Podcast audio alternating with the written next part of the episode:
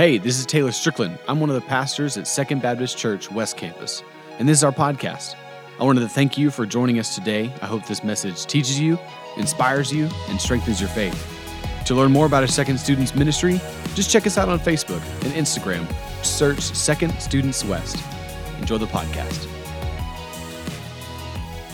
Hey, and welcome to the Second Students West podcast. We are thrilled that you decided to click on this message today. We hope that it will be a blessing to you whenever you're listening to it, in the morning, at night, at school, whatever you're doing. We know you will love it. I have with me Seth and Taylor, who spoke to our high school and to our junior high students this past Sunday, and we're just going to get some thoughts from them on the message, expand a little bit, and talk with them about what they got to share in junior high and high school this week. So let's just start it off. What's Seth, going on? Hey. Glad y'all are here. Glad you're listening. We are here. And so let me ask y'all, Seth, What was your highlight of this past Sunday? My highlight of the Sunday, I think it was really good to see some people back for the first time in a few months. I know that people have not come back to church in person yet because of some of the concerns of the virus. And so we've been trying to create a safe environment. Some people who decided that today was the right day or Sunday was the right day to come back. It was awesome to see them. And we miss those who are listening right now who have not come back for those reasons, and totally respect that, and hope that we get to see you soon. Yeah. And we do want you to know that we've created a very safe environment for you guys, and so we'd hope to see you back soon. But that was my highlight, was seeing some faces that we hadn't seen in a while. Yeah, it was really fun. Taylor, what about you? What was your highlight? Yeah, just getting to connect with kids. It was really cool. But I think my favorite part, or just a cool moment that I had, it was just with, I want to mention a student's name, Ronnie. He knows who he is. Love Ronnie. Ronnie's just a super cool kid. Ronnie. He's in 7th grade. And during my message, I asked him to lift up a 50-pound sandbag. That's good. And Ronnie probably weighs 50 pounds, so there's no way that he could lift. He could barely hold it up. Like, he had to set it down. But it was when I was talking about consistency of, like, getting into the gym more often. And, like, I started at a small amount of weight, and now this 50-pound sandbag is super easy. And show off. But I got to kind of just show him, like, you know, not just Ronnie, but I used him as an example of, like, I started smaller, and now through being consistent, I have been able to progress and lift more and more and more. So I just enjoy doing that. So fun. Yeah. I love that. Okay, I want to ask you both. So you both start off your message with this idea about feeling stuck, about how we can feel stuck in certain situations, whether it's spiritually or whatever else. So Seth, I'll start with you. What is one time when you particularly felt stuck, and how did you overcome that or get past that, whatever it may have been? Yeah, the title of the message was Going From Here to There. And so when you're in any stage of life, whether it's like in a situation trying to make it through, or it's a relationship, or maybe it's in your spiritual walk. For me, a moment that I think about was more of a situational kind of moment where I felt stuck, trying to get from point A to point B. And when you can't make it through, you do feel that way. And I think of my freshman year of college when I went to Liberty University, and I thought that I was going to, which it was a very Christian university, a lot of biblical truths and things, and I wasn't a part of the party scene when I was in high school. There were students who did it, and who drank, and who did other things that are not right to do, and so I wasn't a part of that, and so I thought that Liberty would protect me from that. And when I went as a freshman, I had a roommate who was on the hockey team, and I won't say his name, but he did not live the way that I lived. He did not have the morals that I had and believed in, and so I think I was kind of sheltered a little bit as I was a student, but also chose not to be a part of those things. So as a freshman, when I went in, this roommate that I had, who I didn't know, was very much in the party scene, and I thought that Liberty was not going to be that, right? And so just having to figure out, God, why did you bring me to this Christian university to learn how to be a pastor when I have a roommate who is not living for the Lord, and who is partying, and who is actually drinking in our dorm and doing things that I just was not aware of and really wasn't around. So the hardest thing for me was trusting. The last point that I talked about was there's a purpose, that God had a purpose for me in that process with him. And the cool thing is that I got to ultimately share Christ with him and really talk to him. He had lost his brother, his twin brother, in a car accident as a child. And it was really hard on him. There was some trauma in his life. And so I got to just not really teach him anything or throw the Bible in his face, but just to be there for him as a friend, as a person, to hear him, to listen to him. And so that was a moment where I felt stuck and really relied on trusting that the Lord had me there for a reason, even though I didn't expect it. Yeah. And so that's why I felt stuck, because I was just in this position that I didn't expect. That's cool. Yeah. Taylor, what about you? For me, it was funny because I shared a picture of this on Sunday, but it was like a video of a truck getting stuck in the mud, where literally I've been stuck in that type of position, but that's not really what I wanted to hit on. Mine, similar to Seth, is similar to when I was in college. And this was right around, it was my in between sophomore and junior year during the summer. I had a church internship, and I just wanted to be the super cool summer intern at my home church.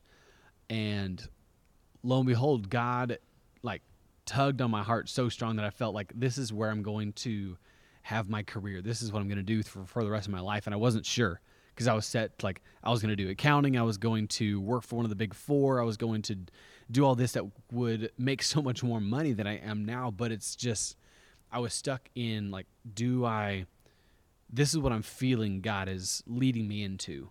But I wasn't sure like if that was true, or if that was really God telling me that, like, you know, I want you to be a pastor. I want you to like every day put in physical work, physical hard labor for me, as like a vocational minister. And it was back and forth of like, am I going to switch majors? Am I going to leave Texas A&M University? Am I going to go to seminary straight away? Or what is that going to look like? And I was bouncing off all these ideas. And one way that I got unstuck was truly talking to someone who was in my similar position, who was my pastor at the time at that church that I interned for. And he said like he had a similar experience of when he was feeling called into ministry. And he basically said like, this is what I did and it worked. And I reached out to another person. It was just getting all that affirmation from other people who knew me personally that affirmed my call to ministry and saying like this, I can definitely see you as, and so that really got me unstuck. But it was that whole process of back and forth. Is this truly what I'm supposed to do? Is it disappointing some other people that would say like, oh, you can make like this much money at the accountant job versus what you're going to make in ministry? And it was like, you know, that's not what I'm going for. I'm going for like, how am I going to honor God with my choices each and every day? And that was to fulfill that call to full-time ministry. Yeah, that's great. I think it's cool for both of your stories. It's cool to see how, even though you felt stuck, the Lord wasn't stuck. He was moving and working through all of those situations. Yeah. And I think that's true for all of us when we feel stuck or at a plateau or whatever it is, that he is working through all of those situations. Mm-hmm. That's great. You both talk about consistency in your message, consistency in a variety of ways. So what are some practical ways that you can stay consistent? Mm-hmm. Seth, I'll start with you. I think that, and I talked about this in the message you'll hear in just a moment, but I think how you start and how you end is so important.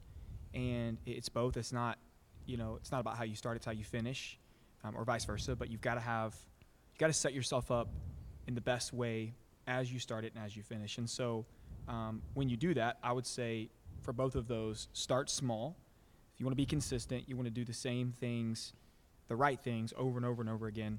Start small, which was kind of the first point, the power of one. Start small. Sometimes we have massive goals that we create for ourselves, and we can't be consistent in those things because they're too big, and they're just impossible. So start small, and then I would say for finishing, keep the main thing the main thing. That's prioritizing, right? When you keep the main thing the main thing, you're saying, why am I doing this? Why am I wanting to be consistent? It's because I want to accomplish this. And so for me, in everything I do, truly, keeping the main thing is seeing people, specifically students, come to know Jesus Christ. So I have to remind myself, that's why I do what I do. Yeah. That's good. Taylor, I like that a lot. What about you? For me, thinking about consistency, like I'm always taken back to the gym, because that's so important. That's how you're going to see progress and how you like physically see progress. And one thing that's helped me the most is truly getting someone to walk alongside you and to keep you consistent, or someone that you can keep consistent, of an accountability partner. And like it's someone that I would work out with, or someone that I would just bounce off ideas of, like, what would this exercise do? And it translates the exact same way when I'm talking about my spiritual life of, if I have someone who's studying the word with me, then I'm more likely to continue doing that. And what Seth said is perfect, of starting small, not being so overwhelmed in the very beginning. Because like New Year's resolutions come around and you have people that set outrageous goals that are absolutely unattainable. And that overwhelms them, and that it's impossible to reach that goal. And so if you start small, like I'm going to, read this small amount of passage each and every day, or I'm going to read one gospel, however fast it's going to be. And but doing those small things, doing something every day, creates that habit. It takes, scientifically, it says it takes 21 days to form a habit, whether that's a bad habit or a good habit. And so consistency, as long as you're keeping up with their good habits and creating those, then it's going to be so much simpler and easier to do, and it's going to become a lifestyle. Yeah, that's great. Lastly, the last thing I want to talk about is, you all both talked about patience, and I think we live in a culture and a society that wants things right away. Amazon Prime, DoorDash. So hard to be patient. Netflix. Yeah. We can get anything. Pop-Tarts. I can't even wait for my pizza pockets to cook 30 seconds in the microwave. I can't wait 30 seconds for a Pop-Tart to come out of the toaster. You know what I'm saying? Yeah. Who still eats those? That's a hard life. I'm 29. Sorry, Aaron. Hard times. Your point. But patience. We want everything right now. And Seth and I were talking before we recorded this, that a lot of times when we become impatient, we're becoming me-focused on ourselves rather than becoming God-focused. So being patient, how have y'all seen that work in your life good? And how do you, sustain yourself through the patience? Because it is really hard to be patient. And so, Seth, you want to take it away? Well, I love it. Well, I'll get to what Taylor said in a second. But I just, like you said, if you're finding yourself constantly impatient, and not just in your walk with Christ, we're talking about, in waiting for whatever you said, Taylor, your toaster strudel or your pizza pocket, right? Or waiting in line somewhere, or waiting in traffic, right? If you have a problem with being impatient, then you're too, in my opinion, me focused, right? If you're patient and you can really work on that and practice that, which is a fruit of the Spirit, love, joy, peace, patience, then it's God-focused. It's, I'm more concerned with what God wants and why he wants me to wait than I am about me getting what I want right now. And so I would say that the voices matter in the sense of who is speaking into you, who is feeding that truth, as you mentioned, saying, hey, here's why you need to wait. Maybe God, like when you go through something and you feel stuck, as we said at the beginning, who are the voices in your life that are saying, hey, God has a plan, God has a purpose, hey, God wants to use this. Hey, let's flip the perspective. Let's see it differently. And I would encourage you, students or whoever's watching, to really monitor. Like we control who we allow to speak into our lives. And sometimes, many times, all of us allow the wrong people to speak into our lives. Yeah. Sometimes it takes cleaning things out and then finding the right people. And so I would encourage whoever you are to have the right voices generally, but also when it comes to being patient. That's good. Mm-hmm.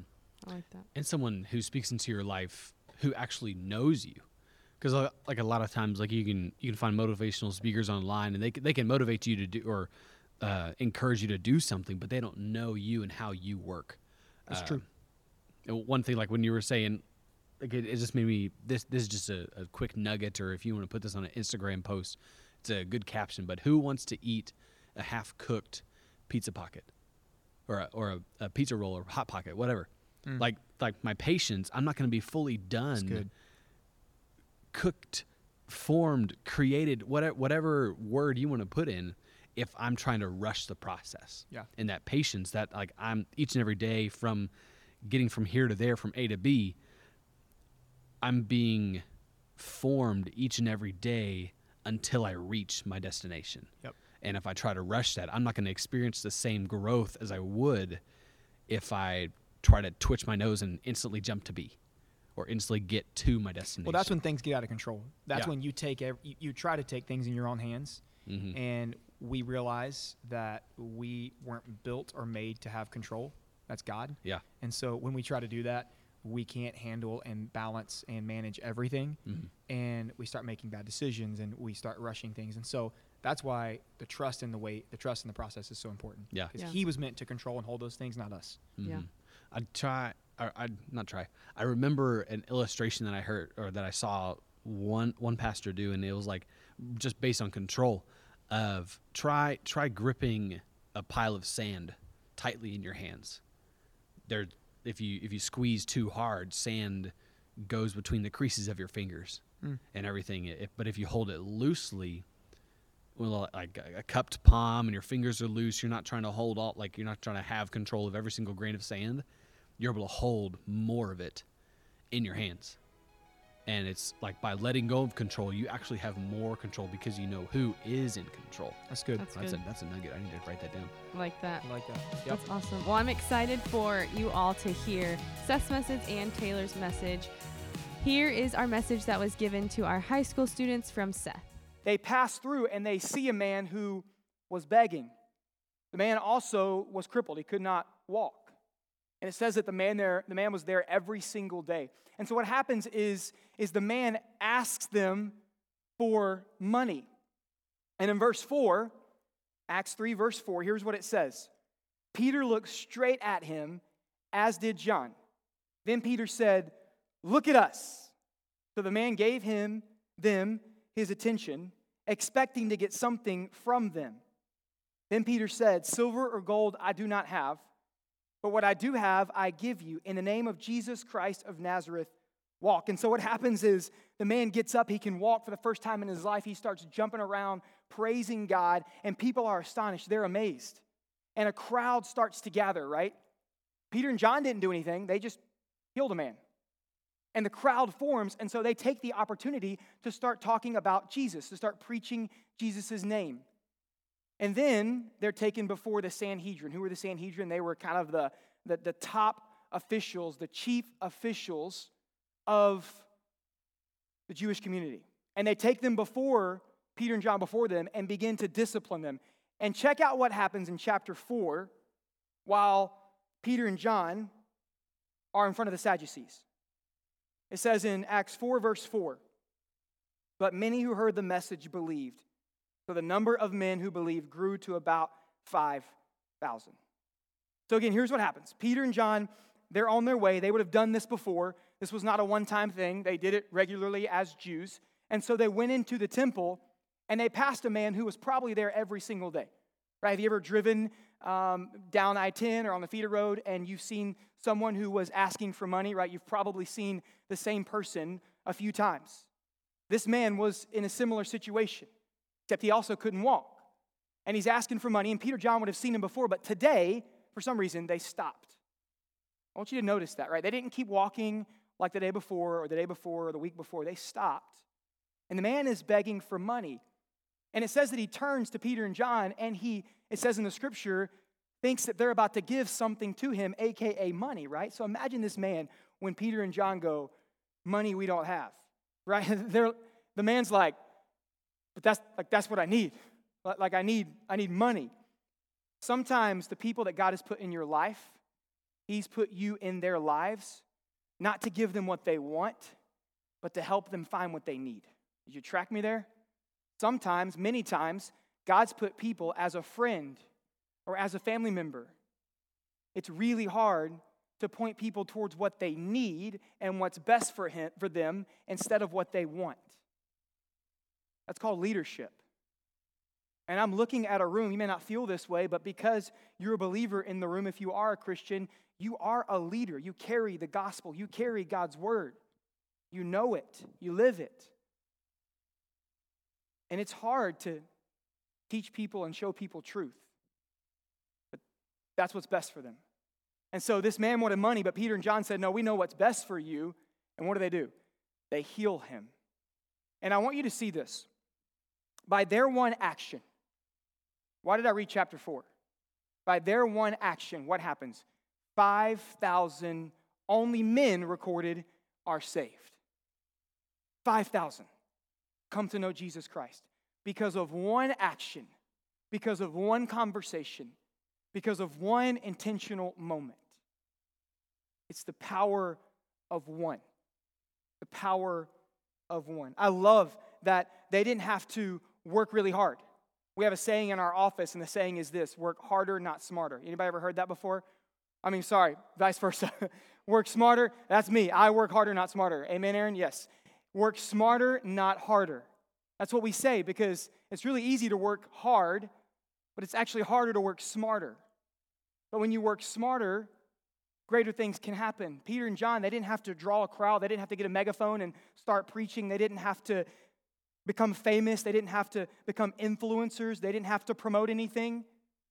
Someone once said, the loudest voice in the room is seldom the wisest voice. The loudest voice in the room is seldom the wisest voice.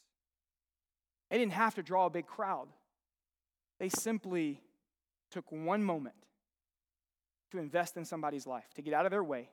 And we've talked about being intentional in this room. You've heard that. You know, it's important to me. I wear a bracelet that says intentional because it's really, really important to me. They were intentional and they said, let's just focus on this moment, on this person, and let God do what God does. Students, the power of one. One decision, one conversation, one action can start a movement. That's true. It's called the ripple effect, right? You guys ever thrown like a stone on the water, right? You skip the stone. I'm terrible at doing that. I throw it, it just goes right in the water, all right? Some of you are probably good at it, right? And when you do it, it creates ripples. One stone creates multiple ripples. The ripple effect, that one thing, one moment, one conversation can start a movement. Now think about that with God. We start small and trust that God will use it. So movements start small. I want to read you this verse. It's Luke 16:10. It says, whoever can be trusted with very little can also be trusted with much. God wants to see you, students, listen, be faithful with little. He wants to see you be faithful with what you've been given. Man, I have learned that so much at 29 years old in 2020 than ever before. Be faithful with what you have. Be faithful. If it's little, if it's the size of this 6-inch block, okay, be faithful with it. Maybe you can't influence thousands of people or hundreds of people or 5 people. That's okay. Be faithful with what God has given you. Be faithful where He has you and watch Him grow that in your life. The second one is this: the power of consistency. 1 Corinthians 15:58 says, therefore, my dear brothers and sisters, stand firm, let nothing move you, always giving yourselves fully to the work of the Lord, because you know that your labor in the Lord is not in vain. The power of consistency. So not only one single action or conversation or decision or moment can create a movement, but consistency is how you see it through. Consistency. If you want to get from here to there, you got to be consistent. And that's really hard to do, right? Like I don't think any of us are like amazing at consistency. Have you ever, in the new year, had New Year's resolutions and then come March or April or May, they kind of drop off, right? I've done that so many times. No joke, for the last 3 years, I've made it a goal of mine to read the Bible all the way through, from January to December. Y'all, I've gotten to like March and April every single time. I lost track. I'm a great starter, but I'm not a great finisher. You've got to be consistent if you want to see it through. And there's a saying that says, it's not about how you start, it's how you finish. I really disagree with that because I think it's both. I think both are really important. It's about how you start and it's about how you finish. So maybe you have a problem being consistent in things. Put aside our walk with Christ for a second because that's the obvious thing here. What are you not good at being consistent in your life? Is it a good friend? Is it a good son or daughter? Is it getting your work done in school? Like you have a great semester and then the next one just drops off. That was me. Is it the other things that you're having to juggle and do? If it's FFA, if it's band, if it's choir, if it's theater, if it's sports. Are you good at being consistent all the way through, seeing it through? You've got to be a great starter and a great finisher. And it's so important in our walk as well. When you start, I want to encourage you to start the right way. Start the smart way. Right? Like for me, I realized this year that the goal of trying to read the Bible in the text, like reading it, looking at it, is not good for me. Because I have OCPD, legitimately, obsessive compulsive personality disorder. I can't really focus. And I also have dyslexia. And so I was like, maybe I'm not starting the right way. Maybe instead of reading it all the way through, I can listen to it all the way through. And so next year, I'm going to try that. But how you start is important. What does it look like for you? How do you start in the best way? How do you set yourself up for success? As a new believer, if you're a new Christian in the room, if you're a Christian, we've all been in that place. It can be like drinking from a fire hose when you come to know Christ, right? Like there's so much in the Bible. Where do I start? Where do I go? How do I learn, right? I talked to a new believer, brand new believer. Like I've never seen a student so amazing who has never really known much about the Bible come to know Christ and want to learn than I have the past month. A student in this ministry, so awesome. It's a breath of fresh air. Because a lot of you, myself included, grew up in church. This person didn't. And they've been gone for a long time. And so to come back and be so raw, but it can be hard, right? It can be hard. There's so much. And so when you start things, start it in a smart way. What does that look like for you? You know yourself. Set yourself up for success. And then finishing, you finish when you follow through, right? You know, basketball, if you've ever heard or played basketball before, a great thing to do in your shot is to follow through. Because it helps you finish your motion when you shoot the ball. Follow through is important. So what's keeping you from following through when it comes to finishing? If you're like me and you can't finish things, what's in the way of you following through? Let's go back to the verse. In verse 58, it said, "Stand firm and let nothing move you." What are the things in your life when it comes to consistency that are moving you, right? What are the things that are getting in the way that you start something, you start trying to read your Bible every single day or have a quiet time or just read one verse or listen to the Bible app or start a habit of prayer and then something gets in the way. What is that?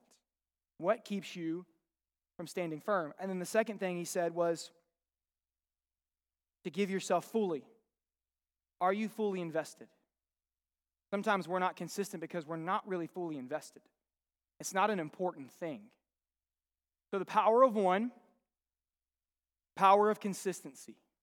Remember, sometimes we feel like this 6-inch block of wood, and we're like, man, I'm so small. How do I get to where I want to be or where I think God wants me to be? We're talking about purpose. How do I get there? Here's the third one. I think it's the most important one. The power of the process. Power of one, power of consistency, the power of the process. Acts chapter 1, verses 6 through 8. I want to read those. This is before the moment in Acts chapter 3 where Peter and John go into the temple and heal a man and thousands come to know Christ by one action. And it's a moment where the disciples really feel stuck. But here's what happened. It says in verse 6, "Then they gathered around him," Jesus, "and they asked him, 'Lord, are you at this time going to restore the kingdom of Israel?'" Great question. Here's what that question means. What they're saying is, Jesus, are you now that you died and you came back to life, are you going to do what you said you were going to do? Are you going to restore the kingdom of Israel, who is in oppression to the Roman government? Are you going to bring us back and restore us to where we were in the Old Testament? There was a prophecy actually in Daniel chapter 7 that talked about it. And we're not going to read it, but they had heard this for years and years and years. And so they finally asked Jesus, "Is now the time?" And Jesus says, "It is not for you," in verse 7, "to know the times or dates the Father has set by his own authority." That's the response from Jesus. And he didn't really answer the question, right? He almost does like a Jesus juke, right? He says, "I don't even know the time or the day. That's up to God. Now imagine if you're the disciples. You think it's going to happen. And Jesus says, hey, listen, it's not happening. In fact, I don't even know when it's going to happen. Disciples are like, okay, so what do we do?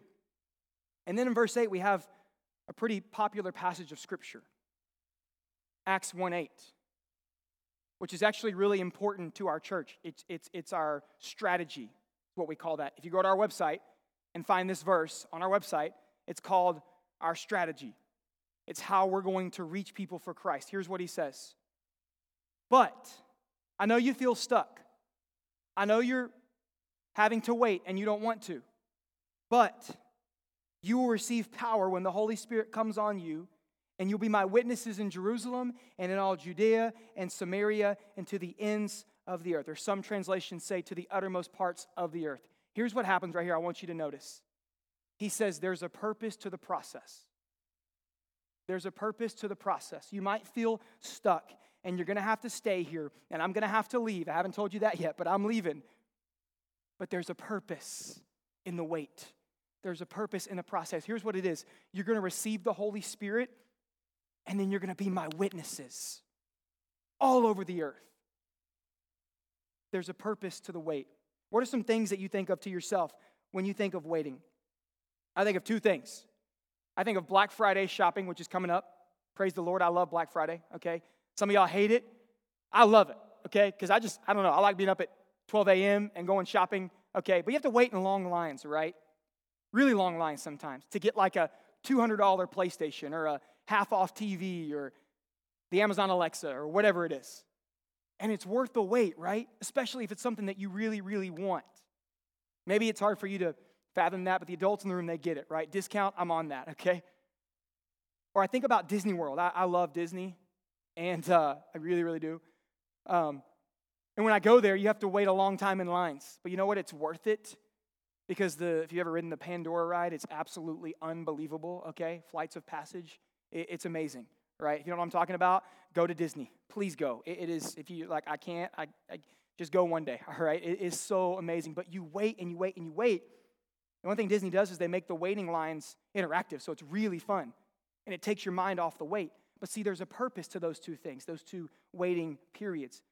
What do you think of when you think of waiting? There's a reason, there's a purpose to the wait.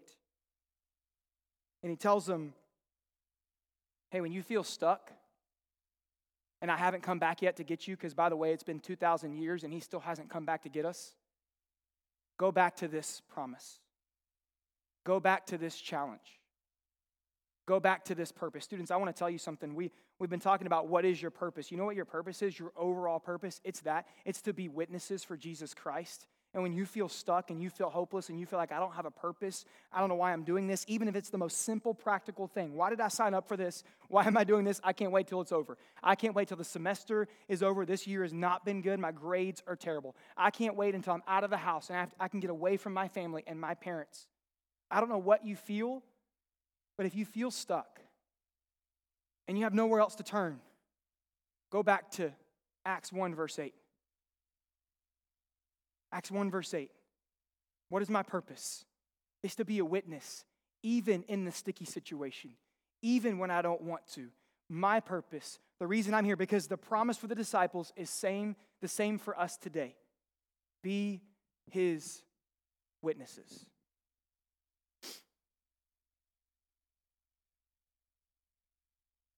I had this piece of wood, right? And when we talk about going from here to there, sometimes we can feel this small, right? Like we can feel really, really tiny. I'm going to put this on the ground. A lot of you can't even see this unless you're on the front row. Sometimes you can feel real small and like, God, what are you doing?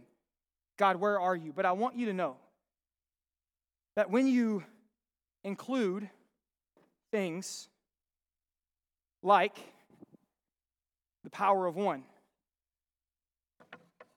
and the power of consistency, right? Doing the same thing over and over and over again. The power of one small action, being intentional, one decision, one conversation, one moment in a friend's life, in a person's life.